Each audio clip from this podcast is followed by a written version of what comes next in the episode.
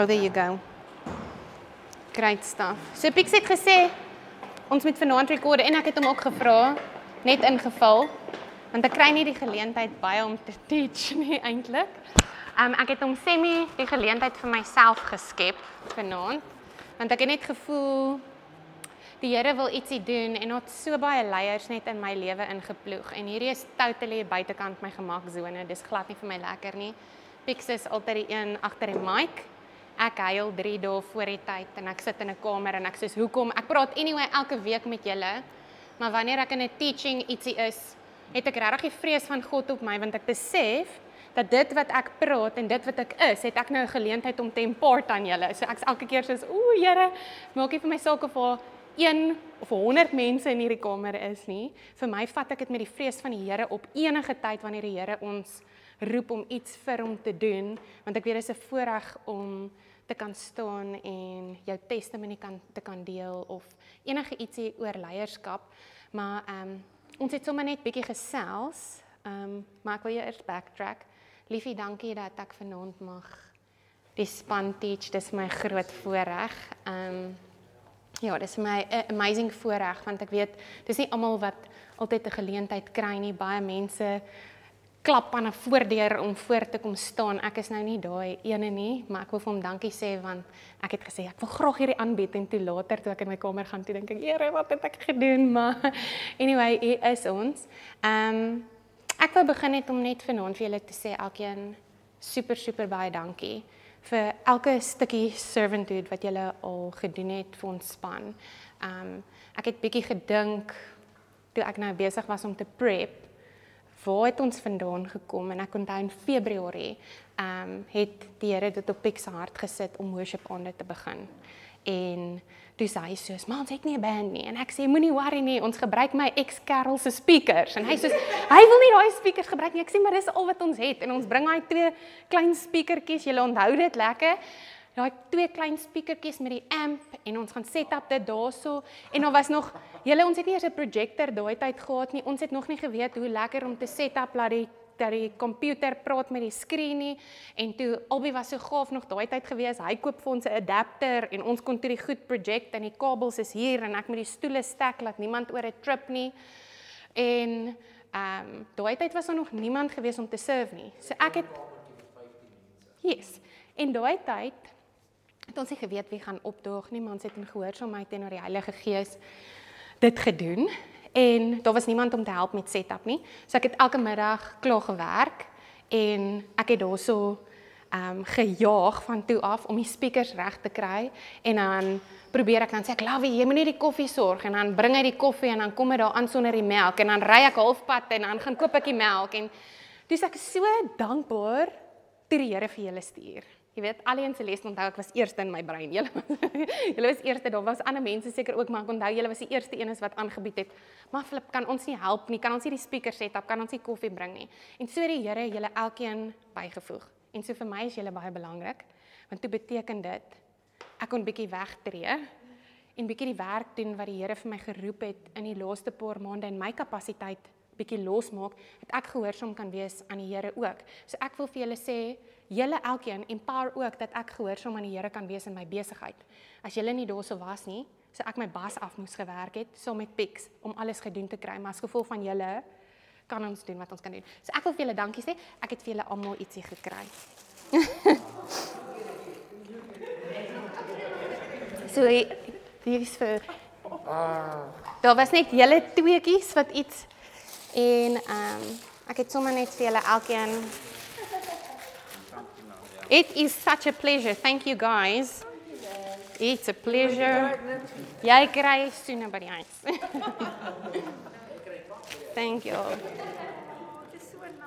Thank you, thank you, thank you. En ek het nie geweet julle is hier nie. Anders het ek ook vir julle koekies gekoop. julle het. Julle is baie encouraging vir ons. Pleasure, pleasure. En Boeta, jy kry geld. Dankie. Dis 'n plesier. Want ek weet hoe baie jy van slushies hou, so ek wil net seker maak ek gee vir jou iets wat vir jou iets beteken.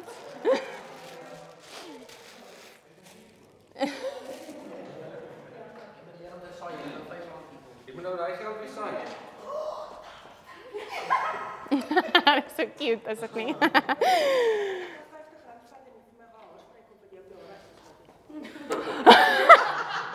Mamma, dis myne. Hoe kan jy dit doen? Ja. So, ehm um, ek het regtig gevoel vanaand wil ek bietjie praat oor leadership en goetertjies net import. Ek het so baie voorberei julle. Ek het letterlik tot 12 uur gesit in die nag en ek het die goeters deur gekyk, maar ek het geen idee is dit wat die Heilige Gees eintlik vir julle wil sê nie. So Lord, we just thank you that even in this moment if you want to change anything about what I have to say or wanted to say or even prepared for, Lord, I just say um come and have your way, Lord. Um ja, Here, ek dank die Heilige Gees dat U net vir um deur my minister vir elke area wat hulle nodig het, Here, en vir waarheen U ons op pad vat. Lord, I pray that you do a supernatural equipping tonight, that you pour into these people and your children, God, everything that you want them to know before they step into the next field. In Jesus' name. Amen. So, ek wil vanaand sê, ek het dit eintlik hier neergeskryf want ek wou nie vergeet dit nie. Moenie offended wees as iets op jou tone trap vanaand nie. Ek het niks van hierdie goeters geprepare omdat ek gedink het, het jy gesien wat sy gedoen het? Het jy gesien wat hy gedoen het nie? Ek het gevra vir die Heilige Gees. Here, wat het U in my ingesit en wat moet ek uitdeel? Spesifiek vir vanaand. Ek weet nie eers of ek by alles gaan uitkom nie. En ek wil net sê, soos ek onthou toe ek in die kerk was jonk en ek is nog nie so gefestig in my identiteit nie en ons enige leaders wat met my praat dan dink ek, "Ooh, hulle praat van my." En dan gaan jy huis toe en dan jy al hierdie condemnation en jy gaan sê vir die vir iemand anderste, so sê net maar in die span, "Het jy gehoor wat het hy gesê? Ek seker daai ding was gemik op my gewees want ek was insecure gewees." En ek weet elke keer wat ek daarna profeties ook bedien het, ewen vir ander leiers, het baie keer hulle gedink is gemik op hulle, maar eintlik het ek net die Heilige Gees gehoor wat die Heilige Gees wou gesê. So ek wil net sê as ietsie 'n chord met jou strike vanaand, is dit teen teen een die woord wat soos 'n spieël voor jou kom en wat jou hart se intensies toets. En you've got to look at that. Die Bybel sê ons is laf as ons in 'n spieël kyk en dan as ons wegloop, vergeet ons wat het die Here vir ons gesê. Ja when we look in the mirror, die woord vir ons is soos 'n spieël. Jesus is vir ons 'n spieël, sodat ons kan sien wat eintlik binnekant ons moet wees, wat hy eintlik binnekant ons moet vestig. So, ehm um, ek uh, voel regtig wanneer enige tyd wanneer die Heilige Gees so iets doen, neem ek dit baie ernstig op. Dis hoekom ek vir julle gesê het, kry julle notas reg. Dis een ding een van die eerste dinge wat ek geleer het toe mense my geleer het oor leadership is write things down. Habakkuk 2 verse 2 says that write down the vision for it's yet for an appointed time. Daar's dalk iets wat nie vir jou vanaand, hoe kry ek sommer hoendervleis? Daar's dalk iets wat nie vir jou vanaand profound is nie. Maar oor 'n paar jaar dan dink jy, oh, kom ek gaan lees gou-gou weer 'n bietjie daai goeters en dan was al woorde daarin gebou. Ek het notas gehad letterlik. Ek kan vir Pix vra van my Bybelskool wat ek bygewoon het by Shofar. Ek het gesit en daai notas lees, die notas wat ek aan die kant geskryf het. Nie die goed wat uitgetik was nie, want almal is mos altyd lui as hulle notes skryf. En dink hulle, "O, ek hoef niks te skryf nie, want ek het mos nou notes." Maar die speaker sê baie keer goeters wat nie op die notes is nie. En dan moet jy dit later neerskryf en daai ding was profound geweest. Daai notas is van 2012. Ek moes dit nou uithaal.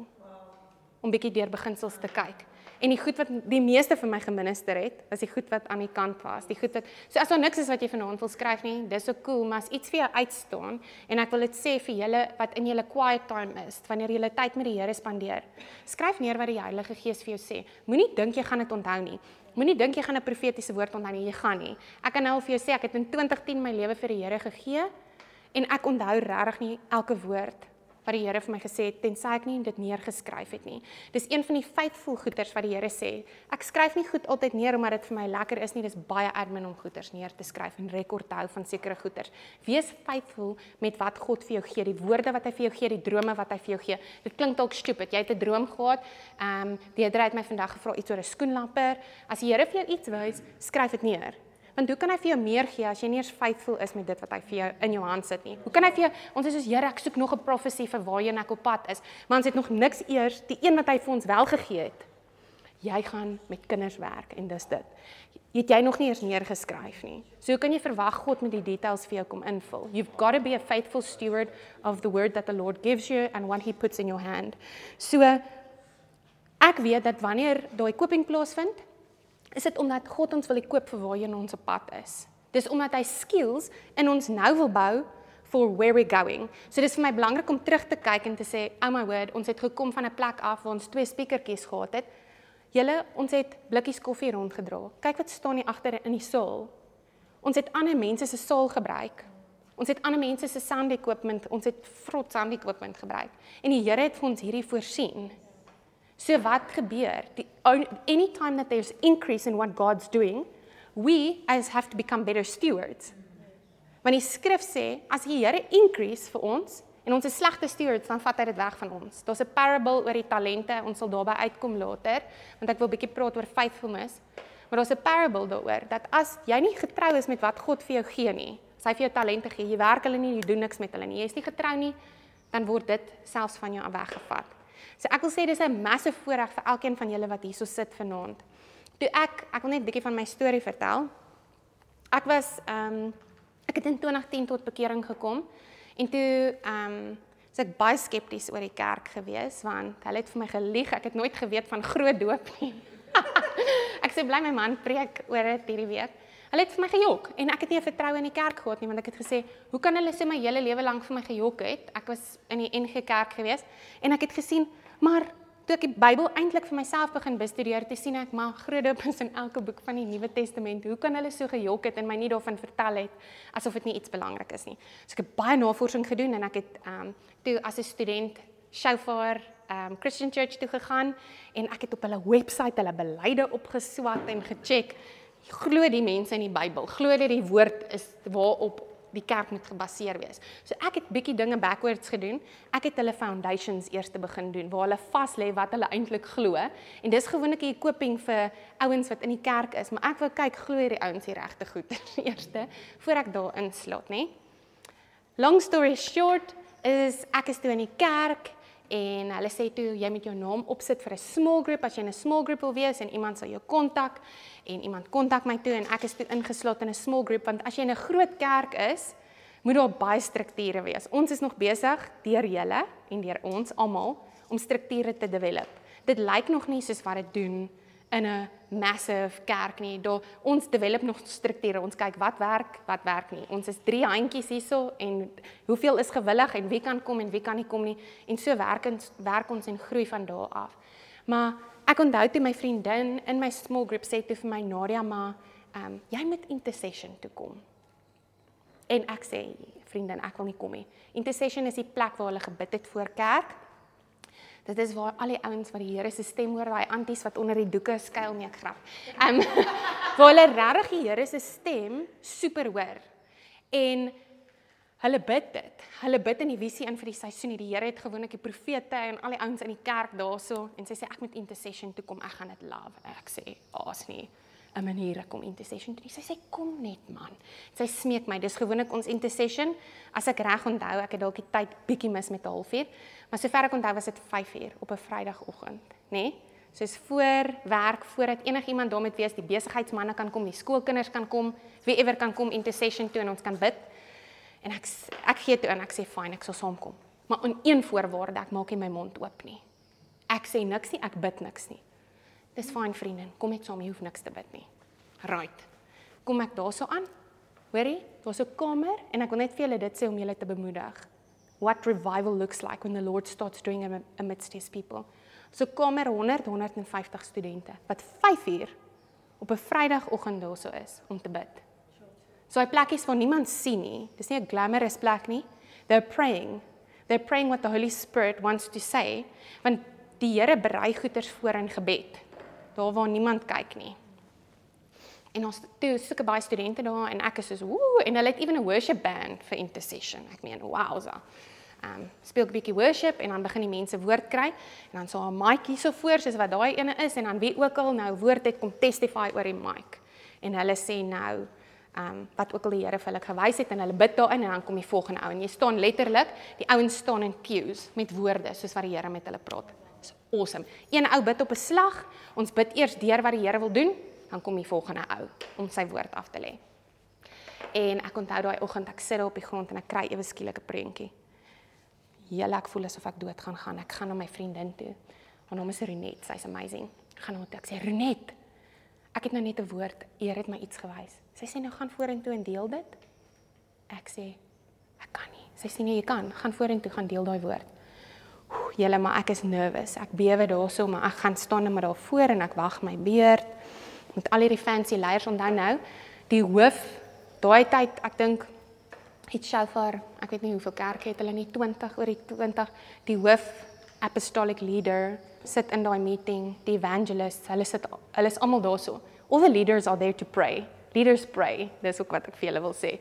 Find yourself in intercession. Dis waar die Here sy hart wil import. So geleentheid is vir intercession, be there. Otherwise you don't know what the Lord is doing. Dis waar hy sy hart reveal voordat hy dit eintlik doen in 'n meeting. So prayer is super super belangrik want dis die plek waar die Here vir ons visie import en waar ons eintlik goeders begin oopbreek in die gees voordat ons eintlik ingaan en die goeders begin doen. En so in elk geval, ek is ehm um, staan in die queue en ek kom voor en ek gee my prentjie oor die mic en dit was iets te doen met ek het die Here gesien hierdie kole en hierdie kole wat hy water oorgooi en ek weet nie dit was 'n weird visie. Julle, onthou ek is nog nie so lank bekeer nie. Ek weet nie wat beteken ek I just don't know. Ek het gegee en soos ek het die prentjie gegee en toe onthou ek Sias, party van julle saam ken, druk dit die mic in my hand en hy sê, "Now, pray into it." En ek soos, jy weet, en ek en ek bid toe in dit in wat ek kan weet en Ek gee dit die mic terug. En daar kom die ou hoof van Shofar op daai stadium die apostolic leader en hy kom vorentoe en hy breek en hy sê we're stopping the whole meeting right now. This is the word that we've been waiting for. Um we're going into warfare right now en hulle begin bid, né? Nee? So ek wil vir jou sê die areas waarin die Here julle inroep, is baie keer dit wat nie vir jou gemaklik is en dit wat jy nie doen nie, wil doen nie. Dis hoekom dit so cool is nou nou toe ons loetjies getrek het oor wie serve in watter area want baie keer wil die Here jou gebruik buitekant jou comfort zone. Those are the places he equips you for where you're going. Hierdie meeting is nie die be all and end all van wat die Here in jou lewe wil doen nie. This is the playing field. This is the equipping field. Julle is elkeen ergens op pad of jy in besigheid is of jy in bediening is of jy 'n teacher is, wat ook al veld jy in is. God is busy equipping you here for what you need going forward. En maybe bly jy net hier ook en die Here gebruik jou in verskillende funksies. Maak nie eintlik saak nie, maar hierdie is die plek waar die Here um ons ekoop. En so daai oggend toe besef ek net een ding en die hele meeting was gekansel. Niemand het gebid na ek net. Dit was aan die begin heel soort van aan die begin van die meeting. En ek was so humble daardeur. En um toe weet ek in my hart die Here het my geroep om in intercession te wees. I just knew it. Want ek het gesien, wow, hoeveel meer duidelik. Ek het huis toe gaan, ek het gehuil. Ek het gesê Renet, ek het dan vir jou gesê ek wil niks sê nie. En toe kyk wat doen die Here, nê? Want God kies nie die mees qualified of die beste ou nie. Hy kies die ou wat gewillig is. Die ou wat gewillig is om te gaan. Die Bybel sê daar's 'n skrif my man quote hom, wat is beter? Die ou wat sê hy sal nie gaan nie en dan kom hy eintlik of die ou wat sê hy gaan kom en hy kom nie. Wat is vir jou beter? Die ou wat sê hy gaan opdaag om by die koffiekroeg te werk en dan daag hy nie op nie of die ou wat sê hy gaan nie kom nie, maar as die push come to shove, hy's daarso. Dis wat dis wat God na kyk. Hy sien die binnekante van ons harte. Hy sien wie's gewillig. Ons kyk na eksterne woorde en dit is baie keer belangrik ook wanneer ons met mense werk om nie net te luister na wat hulle sê nie, wat hulle kapasiteit is om te doen nie, maar om te hoor as leiers wat wil God deur daai persoon se lewe doen? Jy weet, ons there's so much that we're entrusted with om mense te sien volgens die volgens die Gees. Daar was 'n Moses op 'n dag gewees en Moses het vir God gesê, "Here, ek kan nie praat nie." En hy het gesê, "Go." Sê jy vir Farao, "Let my people go." As hy God geluister het vir Moses, waar sou ons nou gewees het? So God looks at people differently. Hy kyk nie noodwendig na ehm um, dit presies wat ons sê nie, maar God kyk na die hart. So dit wil ek nou ek ek's nou bietjie besig om deur mekaar te praat, maar kom ons vertrou die Heilige Gees, he's he'll bring it all together. Maar fast forward 'n bietjie en ek besef ek moet my intercession wees. Dis nou die area waar God my geroep het om te wees. Hy is die area wat hy my geroep het om te serve. Daar's 100 150 mense daar. Ons het intercession gehad op 'n Vrydagoggend corporate intercession met die hele liggaam almal en dan voor kerk 'n uur of wat voor kerk elke Sondag. So daar's ook klaar twee plekke wat ek moet serve en is my responsibility om by small group te wees. Daar's ook klaar 3 3 meetings wat ek per week moet bywoon. Dit was die average vir enige student om vir jou te gee. As hulle serve in enige area, het hulle omtrent en dis excluding kerk. Daar's ons op ons 4de meeting al klaar. Dit is nog ons 'n bietjie eintlik crazy. So jy moet hoor by die Here, waar moet jy wees? en dan commit jy aan daai area waar jy moet wees. So ek het ehm um, begin serve toe by intercession ek het opgedaag.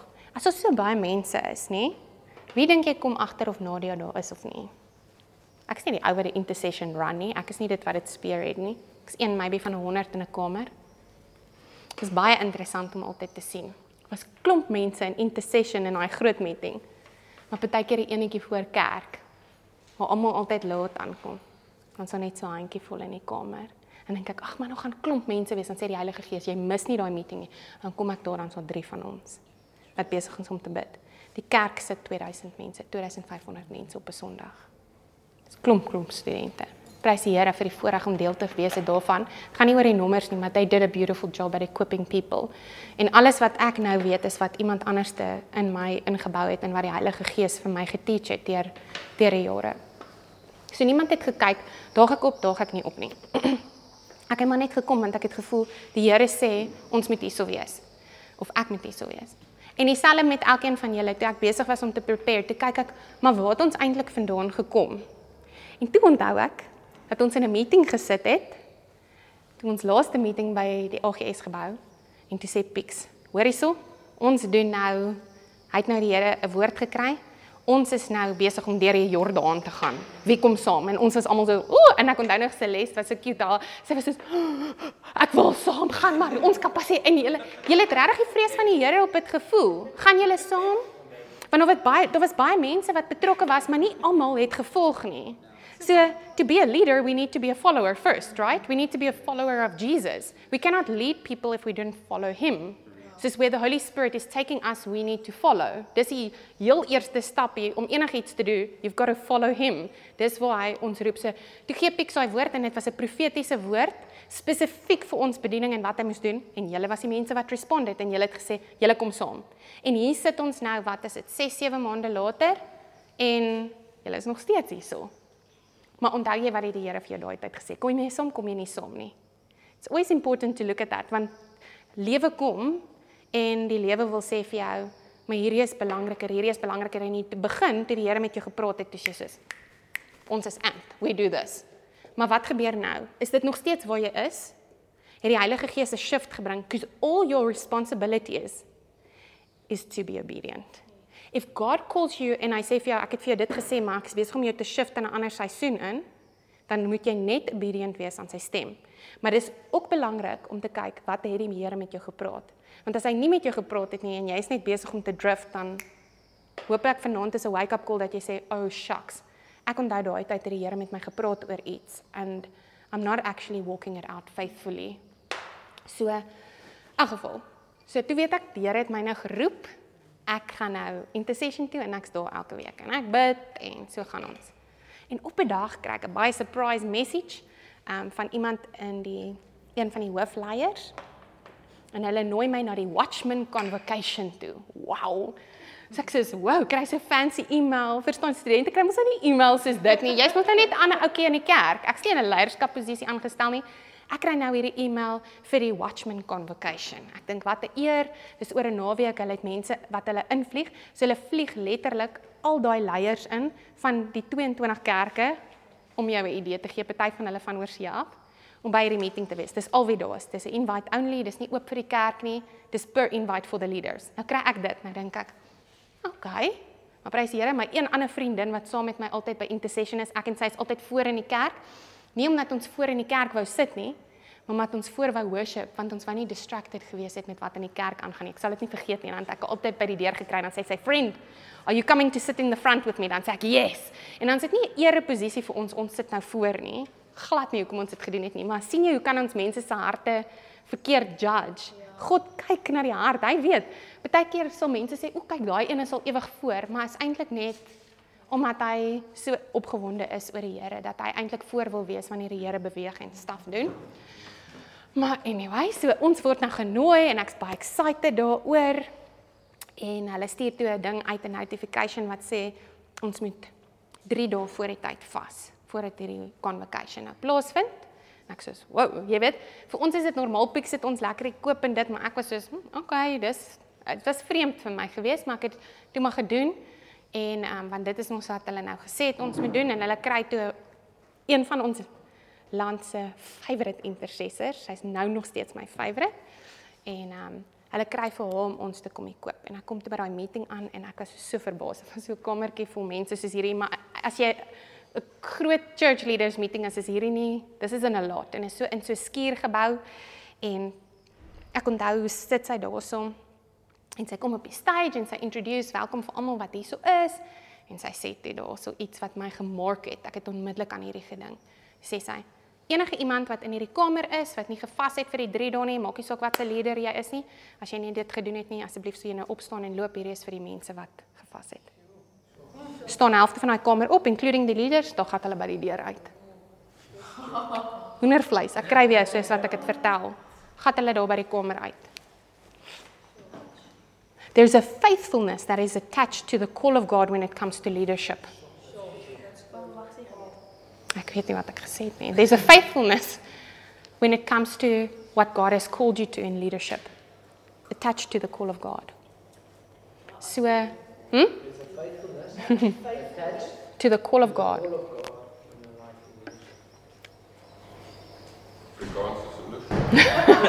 Gelukkig ek hoop hierdie recording werk, dan kan ons hom weer gaan luister. So ons moet getrou wees in dit wat die Here ons voorroep. Whenever God is elevating us, our faithfulness needs to increase. If your faithfulness doesn't increase but your responsibility increases, what is going to sustain it? En dit is eintlik die kruks waarvan ek nou wil minister vanaand. It's about the character and the integrity, not about the gifts. God is nie, ek wil vir jou nou sê, God is nie beïndruk met jou gift nie. Hy het dit vir jou gegee. Hy's glad nie beïndruk met jou gift nie. He gave it to you. The gifts come without repentance. Daar's goed wat jy kan doen om die gifts te cultivate in jou lewe, maar God gee dit. Dis 'n dis 'n gift. Net soos wat ek vir julle 'n koekie gesê het. Julle kan nie vanaand huis toe gaan en sê ek het 'n koekie gekry. Wie gaan beïndruk wees nou? Verstaan jy? Dis 'n geskenk. Hy's baie excited nee, maar mens moet excited wees as jy 'n gift kry, obviously. Maar ek bedoel, jy kan nie credit, daar's nie credit vir dit nie. Dis 'n gift van iemand af. Wat sustain die gift? Jy kan geroep wees om die wêreld se beste intercessor te wees, maar as jy nie faithful is nie. Sorry, would you please leave the room? This is for the faithful. So dit 'n bietjie skerry eintlik. En ek onthou hoe ek daar gesit en ek was bietjie soos, "Hoe het ek genoeg gevas?" soos ek het onmiddellik soos gevoel het ek genoeg gedoen en anyway daai naweek was incredible geweest en dit het, het iets binnekant my gemaak, maar ek kon sien toe waar hy sy geminister het, was ek soos, "Oh my word, hierdie is definitief nie vir mense wat gevas het nie." Want die vyand kan ingo ek ek kon dit net sien. Dit was high level equipping wat plaasgevind het. En as jou grond nie voorberei was nie, dan sou dit nie regtig op die regte plekke gesit het nie. So wanneer dit kom by leierskap wil ek net sê soos ek het altyd na mense gekyk en ek was altyd super in die begin as jy in ministry begin beweeg, is ek baie beïndruk met mense se gifts gewees. Wow, hierdie een stap so wow, wow, wow. There's nothing wrong with that. Want daai gifts is daar gegee sodat ons vir God kan sien, sodat ons ietsie oor die Here kan raak sien. Maar hoe ouer ek geraak het en hoe langer ek gestap het met die Here, het ek agtergekom karakter het my eintlik baie meer beïndruk met mense. Want ek het al gesien en Pixel ook dit vir jou kan sê, was al rondom amazing leiers met vrot karakter. Hulle is nie lief vir mense nie. hulle gifts is amazing, maar hulle is nie lief vir mense nie. Imagine ek moet nou hier so staan, Pix moet nou hier staan en preek op 'n Sondag. Die oomblik wanneer hy hierdie mic neersit en van die pulpit afklim, begin hy met jou praat asof jy 'n hond is. It's not going to work. That's not what the Lord expects us to do. So wanneer die Here met ons begin praat oor leierskap en is een van die models van leadership wat ek glo is servant leadership. En God gee daai servant leadership vir ons in die voorbeeld van 'n shepherd. Most of the great leaders in the Bible were shepherds. Abraham, Ehm um, David wie was die ander ouens gewees? Ek is nou heel ewen van 'n noot af. Jacob, Moses, Amos, they were shepherds. So daarin kan ek vir jou bevestig as jy hierso sit en jy voel sê ek is nie 'n leader nie. Almal is 'n leader. Elke liewe persoon is 'n leader. Daar's in jou sphere of influence is daar iemand wat na jou kyk. As jy 'n mamma is, jou kids is besig om na jou te kyk. As jy 'n kind is, is jou siblings besig om na jou te kyk. As jy in die skool is of jy het nie ander siblings nie, jy's die jongste, dan jy ander maatjies besig om na jou te kyk. Every single person is a leader. Somebody somewhere is looking at you. Die Bybel sê all of creation groans in eager expectation to see the sons of God revealed.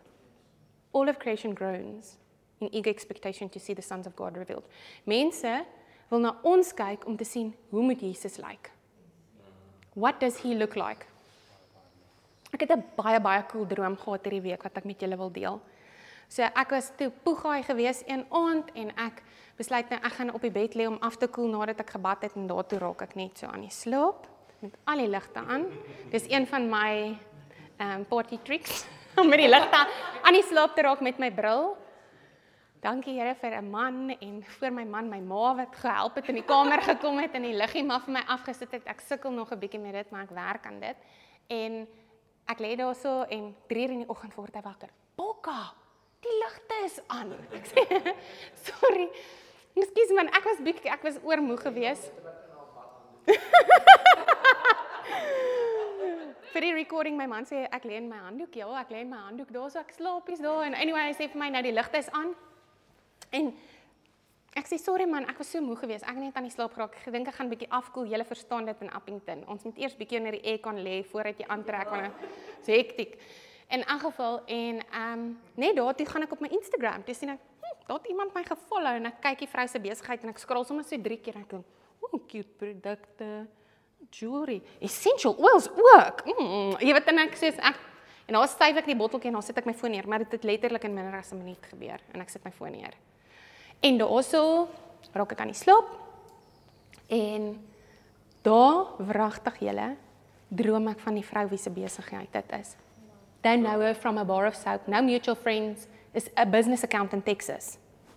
Nee, ek kan glo nie. Weet weet nie, ran is so random soos random kan kom. Jy kan dit nie track met enigiets waar die persoon op my goed afge nothing. En ek weet nie eers ek het nie eers gekyk wie die vrou is nie. Dis letterlik daai wat die produkkies is en dalk iemand se gesiggie tussen in erns en ek droom toe van haar. En ek droom haar jewelry products. Ek gaan in 'n restaurant in en haar jewelry products het 'n stalletjie in die hoek, nê? Nee? En daar op die TV-skerm speel haar musiekvideo.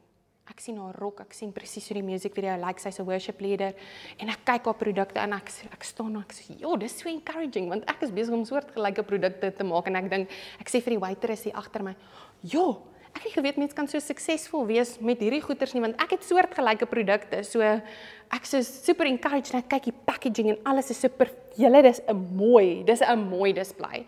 En die packaging en alles is net so perfect. So impressed with everything. En ek sê dit vir die waitress. En sy sê in my droom, "Yes. But this woman calls herself a Christian but she never gets back to our messages. We've been trying to get a hold of her for months." En ek het die vrees van God sak op, op my af in my droom en ek soos oh, hier het iemand so pas 'n inference gemaak op 'n kind van God gebaseer op hoe hulle hulle besigheid bestuur. Omdat sy nie 'n messages reply nie. They made a judgment about who the Lord is and what a child of God looks like. Want wie's eintlik sy ambassadeurs? Hulle kan nie vir God met die oog sien nie, hulle kan vir jou sien. Jy verteenwoordig hom. The fear of the Lord. We are Christ's representatives. Of jy in 'n koffiekroegie werk of jy agter die sound desk is of jy die ou is wat hierso kom in die stoele regskuif, people are looking at you. You are Christ's representative. This is what this is what it looks like. En die vrees van God kom op my af in daai oomblik en ek word toe wakker. Ek sê, "Bokka, jy sal nooit draai nie. Ek het gedroom iemand follow my." Ooh, en ek word wakker en my deurmekaar gaan. Ek sê, "Man, hulle het my reg gefollow." En ek sê, "Ek weet nie eers of hierdie vrou die Here ken nie." En ek weet nou nie toe of daai spesifiek spesifieke boodskap oor faithfulness noodwendig vir haar was nie, maar ek weet dat die Here iets vir my wou openbaar want ek praat mos met julle hierdie week. En die Bybel sê that God prepares us in our dreams for the day that lies ahead. Die Bybel sê dit. So hy hy hy berei ons voor in die nagseisoen, jou nag. Job 33, okay. So slaap en gaan seel God instruksie in sy woord af. Yes. En God wys jou die nag wat jy die dag doen. Yes. 33 vers. Vanaf vers 14 tot 16. 33 14. Dis ook die van 13 tot Okay. Job 33 14 16. So daar rondom staan daai skrif. Jy kan dit gaan opkyk. Maar daar seël God instruksie in jou oor vir die dag. So in elk geval, ek gaan kyk toe, Jessie, ek moet jou hierdie vrou kontak want dit is te weird. Ek wonder of sy eintlik worship. Ek wonder of hierdie eintlik iets vir haar beteken en ek gaan scroll toe verder toe op haar page en ek sien hier sy skrif gepost. Dis ek is hierdie vrou ken die Here, ek inbox haar nou. Excuse me, I would like to get into contact with the owner of this business. En um want ek weet nie of iemand anders daar besigheid bestuur nie. Weereens, faithfulness met dit wat die Here vir jou sê, faithfulness met daai woord. Ek het hom nie net in haar inbox gegooi nie. Wat is iemand anders daar social media manage? En hier kom hierdie corrective disgusting word of whatever. Ek weet nie. Jy verstaan jy? So en ek ken haar ook nie. So ek moet die Here toets. Here, wat sê ek vir hierdie persoon? Ek het nou hierdie gesien, is dit edifying, is dit uplifting? Hoe kommunikeer ek dit sodat dit edifying en uplifting is? Pre Presies soos wat ek vanaand moes doen in my preparation. Here, is hierdie edifying, is dit uplifting? Lyk like dit soos die woord? En ek moet jy weet dit toets, maar ultimately is die Heilige Gees se vloer om te sê wat hy wil sê. Of dit nou hoe lyk like in elk geval. Maar ek toets alles teen die woord, anders moet dit nie by my mond uitkom nie. Ek is ook die steward van my eie liggaam. Ek is ook die steward van my tong. Die tong is die ridder van die skip. Niemand anders het beheer oor hierdie tong nie. Niemand kan jou maak vloek nie. Jy kies dit self. Dis hoekom ek sê daai karaktergoed, daai binnekantste goeters is die goed wat belangrik is. Want ek kan dalk net hierso staan, ek weet nie kom sê ek dit nou nie, maar ek kan dalk hierso staan en ek kan mooi met julle praat, maar as ek huis toe gaan, Jessie, en jy druk my in die verkeerde way, dan pop ek iets uit jou uit. Pop iets uit my mond uit. Character is who you are when nobody's watching. And character is also who you are when the people you're the most comfortable with are watching. Imagine iemand met vir jou sê, "Hi." Imagine ek gaan nou vir jou gebruik as 'n voorbeeld be. Imagine dit niks met jou uit te waai nie net by the way. Imagine 'n kind met vir jou sê, "Mamma, hoekom praat jy so mooi in die kerk, maar as jy by die huis is, praat jy so vieslik." Imagine.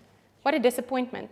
That's why character and integrity is not based on the gifts. Gifts jy kan operate lekker. Jy kan die beste accountant wees, maar wat is die integriteit? Wat is die gifts wat agter die scenes gebeur? Wat is die gifts want want fix it ek ek dink hy het dit ook gesê, maar 'n suurlemoenboom kan nie iets anderste as 'n suurlemoen suurlemoene dra nie.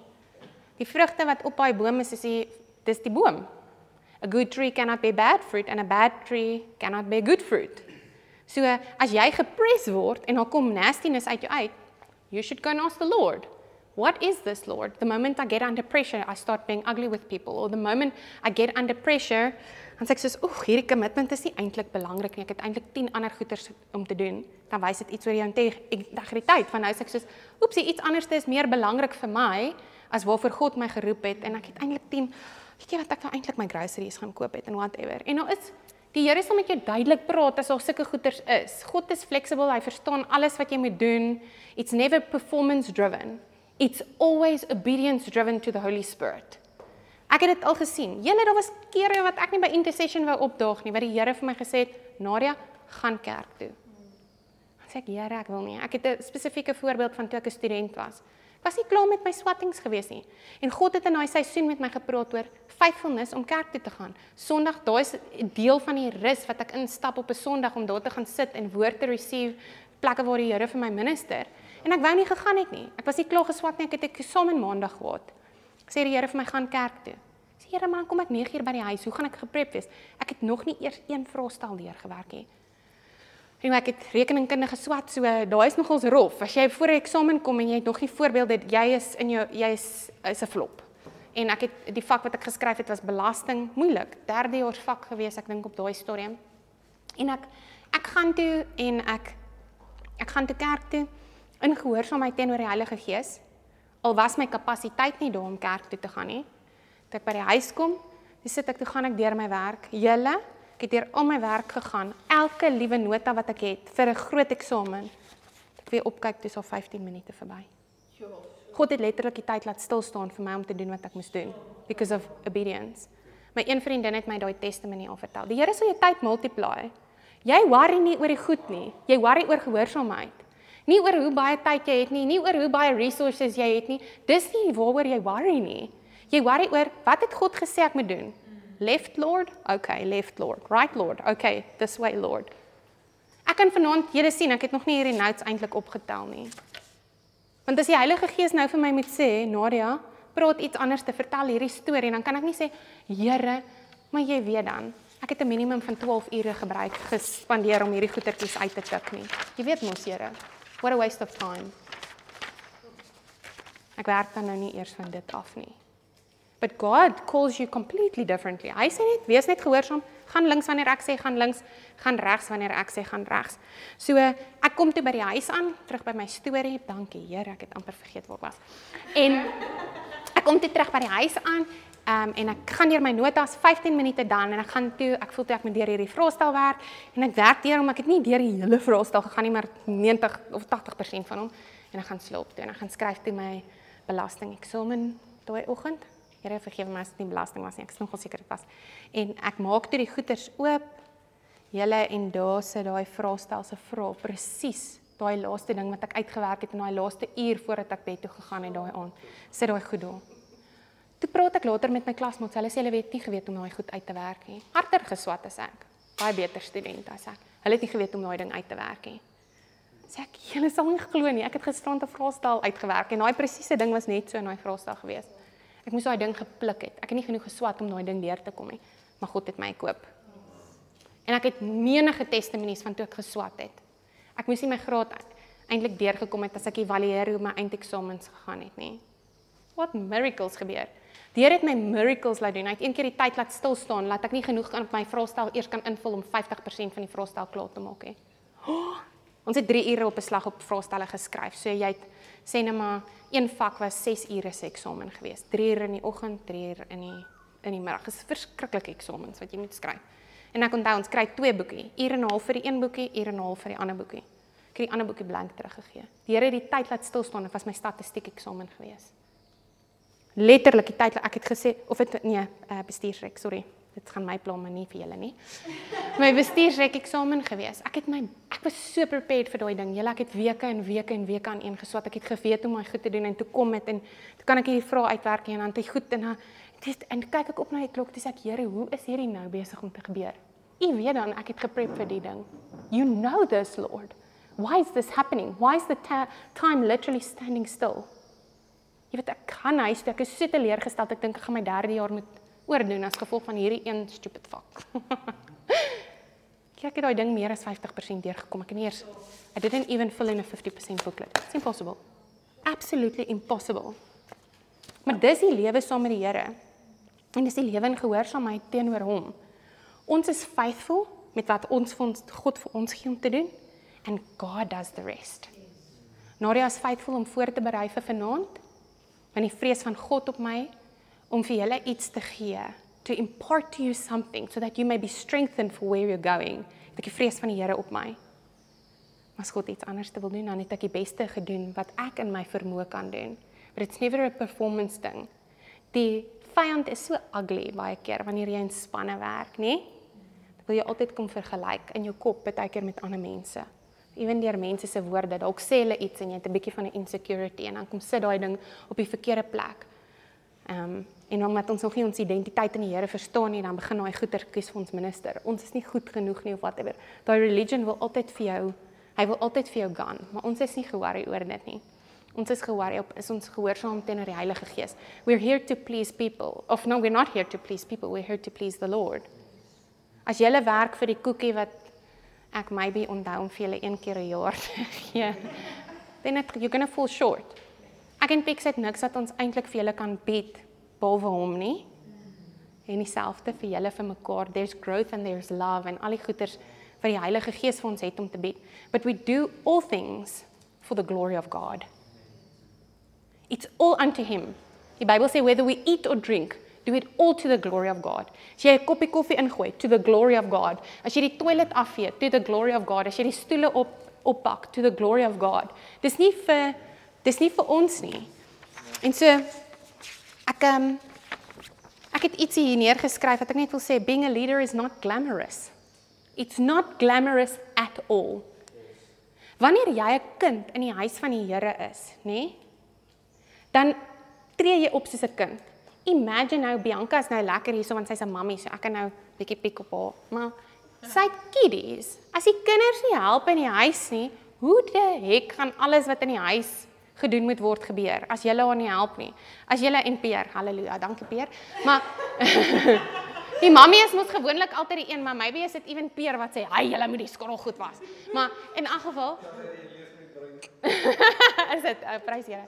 So in elk geval so as as iemand nie dit as die pa en die ma figuur, dis ons Jesus, Heilige Gees, Vader, Seun, Heilige Gees. If as ons 'n kind in die huis van die Here is, word ons geroep om te serve. You can't you can never outserve a servant position. You'll always be a servant. When you're a leader, you're a servant. Want dis die voorbeeld wat Jesus vir ons gestel het. So when you become you come into the house of the Lord, you become a son. And a son has a servant responsibility in the house. Nie al die take is glamorous wanneer jy 'n leader is nie. In fact, none of them are glamorous in my opinion. Want ek haat om hier, ek, ek kan nie sê ek haat nie. Ek hou nie so baie daarvan om met 'n mic te praat nie, maar as God sê doen dit, dan wie's ek om met hom te stry? Vir ander ouens dit is, ooh, dis glamorous, dis lekker.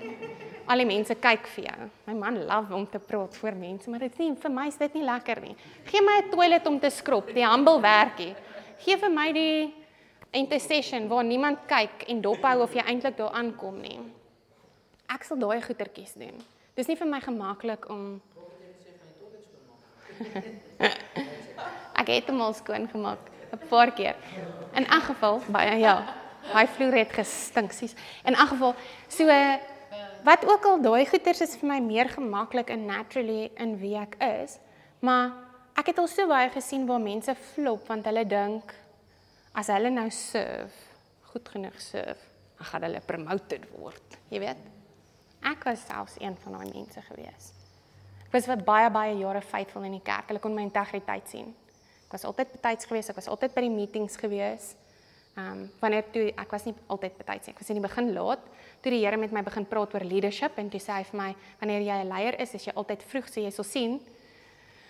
Ek sukkel nog 'n klein bietjie met my tyd. I'm still daai is 'n een van my um weaker areas, maar wanneer ook al in besigheid of wanneer ek geroep word vir 'n meeting waar ek moet lead, I'm early. Ek was so happy om te sien klomp van julle was al 'n halfuur voor die tyd hier. So my my benchmark ten minste is om 15 minute vroeg te wees vir enige meeting because you set an example. For al wanneer dit in die kerk is, who is always early in church? Let me tell you, new people. Hulle is altyd soos hulle is baie. Hulle weet nie die meeting drentel nog 'n bietjie en iemand praat nog. The people that are new in church are always the first ones here. Who do you want them to welcome them? You should be the one that's there to receive them. Ons kan nie heeltyd sit in die kamer en ons bid Here herlewing in Appington, Here herlewing en dan stuur Here die mense en dan worry ons nie eers oor hulle as hulle hierso kom sit nie. Ons is nie eers betyds nie. Ons ons is nie gereed nie. Ons onder nie wat die Heilige Gees besig is om te doen nie. So daai is ietsie wat die Here vir my geleer het en ek, joh, ek was so embarrassed geweest toe my leiers moes, jy weet, ons aanspreek want baie van ons was laat geweest vir intercession meeting en toe sê hulle, "Ah, ah oukes. Die ander mense kan maar betyds kom." Julle wanneer julle lead, you come early. Want ons altyd goetertjies wat skeef loop. Net prakties gesproke, daar staf dit verkeerd loop. Daar dalk nie 'n melk opgedaag nie, daar dalk nie hierdie of dat nie en dan moet ons die ouens wees om in te staan. Ongeag of dit jou funksie is of nie. O oh nee, dis nie my werk nie. Ek doen eintlik hierdie gaan jy. Nee. Jy when you serve in the house wherever there's a need en jy sien jy die kapasiteit dan bied jy aan. Hey, kan ek help met hierdie? Jy kan ek dit doen. Dis so terrible. Ek het my maat altyd vir my gesê, "Nadia, ek wil jou nie die hele tyd vra om goeders in die huis te doen nie." Kyk, jy's 'n kind, dan verstaan jy nie lekker nie. Hoekom nie? Sê ek is so moeg om jou te vra. Hoekom moet ek jou elke dag vra om hierdie goed op te tel? Verstaan dan we have to get it already. That's what it's like being a son. Like we already understand the heart of the father is that these things need to happen so we come and we volunteer. Ons sê, "Jessie, kan ons help met hierdie?" Ek sien vir so Sondag het ek hier ingekom en is nou Jesus, dis vir my so 'n blessing om bietjie meer, ek hoop dit kan meer so wees. Bietjie meer beskikbaar te wees om hierso te wees want die Here het my in 'n lang tyd vir 'n lang tyd moes hy my roep om faithful te wees in my besigheid. Dis nie omdat ek nie hier wil wees nie, ek's lief vir julle. Hierdie is my lekker. Ehm um, maar daar was areas, ander areas wat ek meer my nee. nee. Ehm um, maar baie keer is daar are ander areas waar die Here my ook gebruik. En dan baie keer dit is reg, ek sê ek is moeg, dis waar, want baie keer my weke was lank, ek het tot laat nagte gewerk en dan kan ek nie altyd vroeg beskikbaar wees nie, maar dis okay. Because guess what? God's watching if I'm faithful or not. Yes. Julle kan dalk kyk en sê, "Waar's hy Nadia? Ons doen al dit vir 6 maande." Ek gaan nie account voor julle staan nie. Ek gaan accountable staan voor God. Het ek gedoen wat hy vir my gesê het om te doen? Of was ek bietjie bekommerd oor wat julle van my gaan dink? Julle gaan dalk dink ek is nie faithful nie. Ek julle maar lekker dink. Weet ek gaan voor die Here staan en ek gaan faithful voor hom staan en gaan sê, "Nadia, was jy faithful geweest want ek het vir jou gesê om in hierdie besigheid in te pour. Ek het vir jou gesê om jou ma te help. Ek het vir jou gesê om laat hierso te wees en jy het geweet jy het ander leiers, die Here het ander ouens gestuur om daai goedjies te doen. Bless. Want dis ook deel van leadership. Jy sal later sien. Daar gaan tye wees wanneer die hele Here vir julle ander mense gaan toevertrou en dan gaan jy moet leer om te delegate. Al voel dit vir jou, oh, ek wil nie eintlik daai ding vir hulle gee om te doen nie en dan want jy het so goed geraak het en nou vir jou so lekker geraak and then you're going to have to you're going to have to delegate it. So um Wat is meer humble en wil ek net vir julle sê as Jesus wat as 'n lam gaan led to slaughter.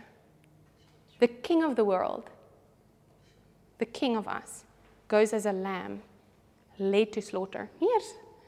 just he's allowing the like ungodly to take him to the cross. It's so he's the best servant, julle. As ons vir die wêreld gaan, as ons na die wêreld gaan na as ons na die wêreld gaan kyk, hoe om 'n goeie leier te wees, dan gaan ons flop. If you look at the world, you become like the world. If you look at the word, you become like Jesus. En hy is ons ultimate voorbeeld. So daar's 'n verantwoordelikheid vir ons om altyd in die woord te wees. Onthou ons het gesê daai woord is soos 'n spieël voor ons. As jy nie in die woord is nie, hoe gaan jy weet wanneer jy when you get off course? Ook as jy nie in accountability of familie is nie. Want baie keer mis ons goeders. Ons het blind spots. Ek en Pix is baie ons accountability vir mekaar. Dit gaan baie keer rof in die huis, ons het friction. Jy dit mm, eh. Dit werk nog aan die kommunikasies, maar ehm um, ons is mekaar se accountability. Want ek kan op hom staat maak om vir my te sê Nadia, jy moes nie dit gedoen het nie. Jy moes nie dit gesê het nie. En dan moet ek kan sê, "Oef, ek is sorry, ek gaan daaraan werk." En so julle moet weet dat um bless you be. As as leaders you need to be correctable. You need to be teachable. The Bible says God chastens or disciplines those he loves. It's a privilege of being a son to be disciplined. When you're in leadership, somebody is going to correct you. Somebody is going to help you. Hey, I saw you were late. Come on. Why were you late? As jy obviously valid, verstaan, ons het almal grace vir mekaar. Ons verstaan almal iemand het 'n verantwoordelikheid hierso. But then where daai gaatjie word volgemaak deur kommunikasie. As jy nie kommunikeer nie, dan gaan almal net dink Okay, well watch net, hoekom kom hierdie een laat? Meantime het jy 'n kind wat jy elke keer vir die skool moet aflaai voordat jy kom en dan maak dit jou laat. Of wat ook al, maak nie saak wat dit is nie. Ehm um, dos dos ehm um, daar's 'n faithfulness wat ons moet hê teenoor die taak wat die Here vir ons gee. So the the more God lifts us up, the the lower we need to go. So the greater the leader we become, the lower we go. The lower we go, the lower we go, the lower we go. It's never never elevated. Daar's 'n skrif hierdie eintlik. Ehm um, ek weet nie ek hom nou hier neergeskryf nie. But God says those who exalt themselves will be humbled and those who humble themselves will be exalted. You cannot be a great leader if you're prideful. You need to be humble. You need to be low. Hmm? You need to be low and humble in heart in your position. If you're not low and humble in heart, you're putting yourself above Jesus and you're setting yourself up for a rebuke from the Lord. Hy gaan jou humble. En dit is nie altyd 'n lekker proses nie. So uh, ons moet gewillig wees om enigiets te doen wat die Here vir ons sê om te doen. The lowly tasks. En so ehm um, ek wil vir julle 'n skrif gee. Markus 10 vers 4 uh Mark 10, ek gaan hierdie al my skrifte in Engels doen, ek is so jammer, Here. Mark 10 verse 42 to 44. So uh, Mark 10, 42 to 44. And Jesus called them together and said, You know that those who, those who are regarded as rulers of the Gentiles lord it over them, and their high officials exercise authority over them. Not so with you. Instead, whoever wants to become great among you must be your servant, and whoever wants to be first must be slave of all. So daar's die hele tyd 'n kontras. Hier praat die Here met ons oor die fariseërs en oor die godly. The godly look like servants. They go low. Because they the who must be first, who wants to be first must be last. Maar hier sê die fariseërs gebruik hulle hoë posisies om beheer oor ander mense uit te lord. Hulle sê vir jou, trots. Dis nie hoe dit werk nie. Oeh. John 13 verse 12 to 17. Hierdie is so cool julle. Toe ek voorberei het, het ek eintlik hierdie uit 'n heeltemal ander perspektief gesien. Toe ek dit nou weer lees, dis ek so wow, Here, dis nog cooler as wat ek ooit gedink het. When he had finished washing their feet, he put on his clothes and returned to his place. So hierdie is nou net voordat Jesus op pad kruis toe is terwyl hy met sy disippels eet. Hy weet nou Judas gaan hom. This is the position he's in. When he had finished washing their feet, he put on his clothes and returned to his place. Do you understand what I have done for you? He asked them. You call me teacher and Lord, and rightly so, for that is what I am. Now that now that I, your Lord and teacher, have washed your feet, you should also wash one another's feet. I have set you an example so that you should do as I have done for you. Very truly, I tell you, no servant is greater than his master, nor is a messenger greater than the one who sent him. Now that you know these things, you will be blessed if you do them. Daai is hardcore. Ek het seker hoendervleis. Julle Jesus, toe hulle gestap het daai tyd, ek weet nie of julle dit besef nie, maar die voete was gedeelte was baie grous geweest. Die perde het in die paaie geloop. Die mense se voete was vuil, hulle het sandale gedra. Hulle voete was vol poef. Ek weet nie om dit mooier te sê nie. Poef, sand, al daai goeters. So, voor jy in die huis ingekom het, by die hier by die dinnertafel, die voete is die vuil gedeelte. Imagine, mm, iets ruik nie lekker nie, eet jy daar broodjie. Funny. En hier kom Jesus, hy's op pad kruis toe.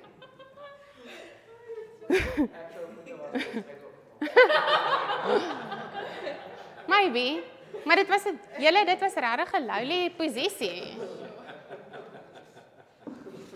Weet jy, ja, ek weet nie of ek hierdie kan sê nie.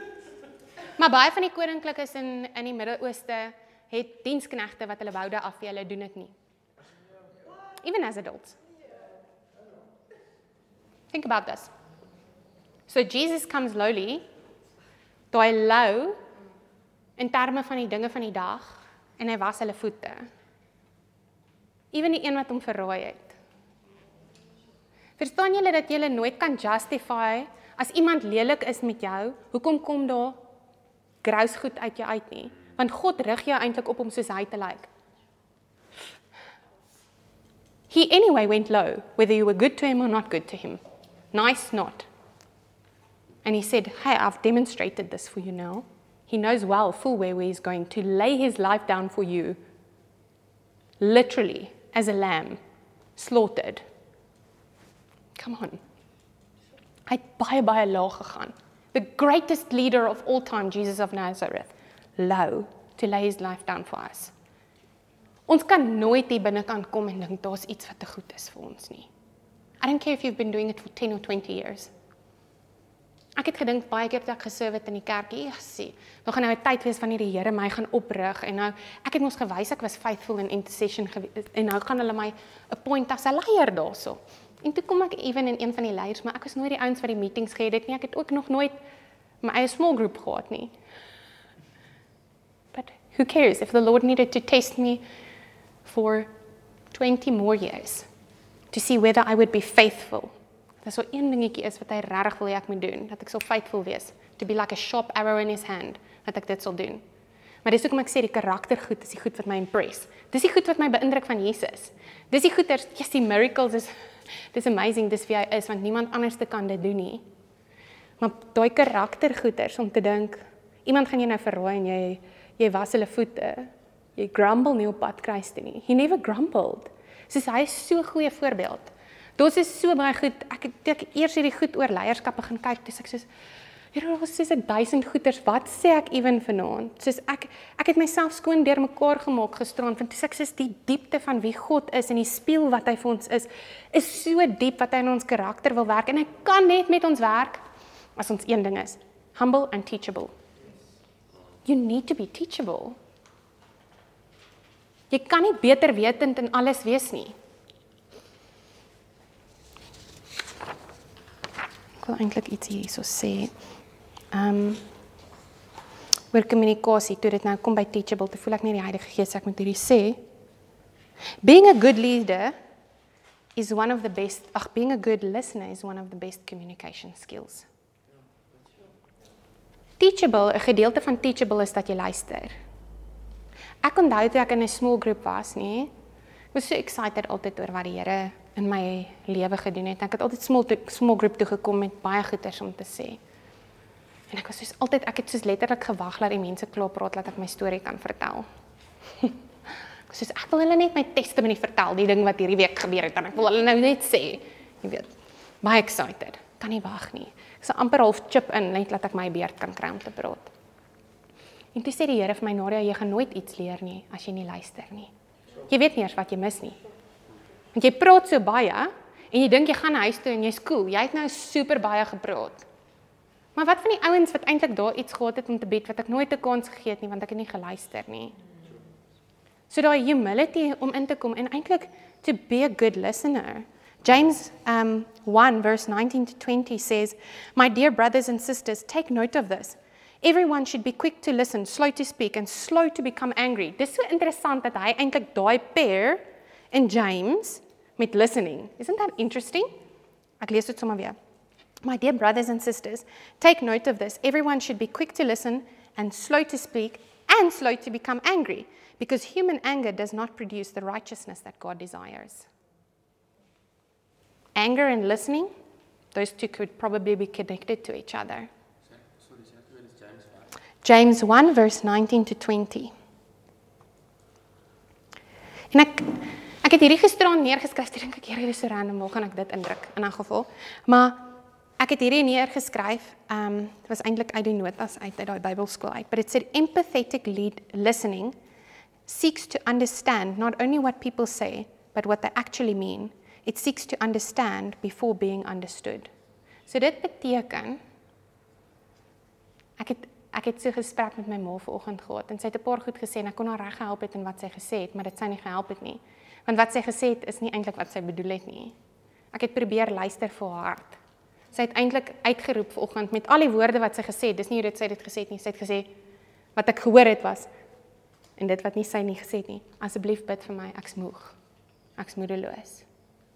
Maar kon nie die woorde vasgekyk het. Hoe kon jy nou dit gesê? Maar weet mens moet nou lewe praat. Gaan dit help? You've got to listen. When you're in a leadership position, you're working with people. Kommunikasie is een van jou beste skills wanneer jy met mense werk. If you don't listen to them, how are you going to know? And if it goes more than just listening, it's listening for the heart, not just what they say. Bring weer terug na daai skrif toe. Wat is beter? Die ou wat sê hy gaan iets doen en hy daag nie op nie? Of die ou wat sê hy gaan nie kom nie en hy pitch eintlik? Daar sê dit al klaar vir jou, there's more than just the words. En met dit sê ek nie ons moet nie die vrees van God hê wanneer ons praat nie. Dis nie 'n toestemming ticket om rubbish te praat nie. Die die Bybel is baie duidelik oor wat uit ons mond uit moet kom. Wat uit ons mond uitkom. Maar dit is ook vir jou dat die dat daar soveel meer sal wees wat gebeur wanneer jy luister na mense en luister na wat eintlik aangaan want baie keer kan iemand vir jou sê hoorie ek kan dit nie maak nie of iets whatever dit is and then we have to listen for their heart maybe they're just really tired but if we get stuck in religion gaan ons nie eintlik hoor wat die persoon se hart is agter wat hulle wil sê nie so ehm um, iets hier so eintlik gelees het 'n skrifgie van ehm um, hierso. Ek wil vir julle 'n skrif gegee het, nê? So ek wil hê alles obviously wat ons vanaand oor chat, vat dit terug na die Heilige Gees toe. Ek is nie die hoogste gesag nie, hy is. Dit wat ek sê teen die woord, gaan kyk.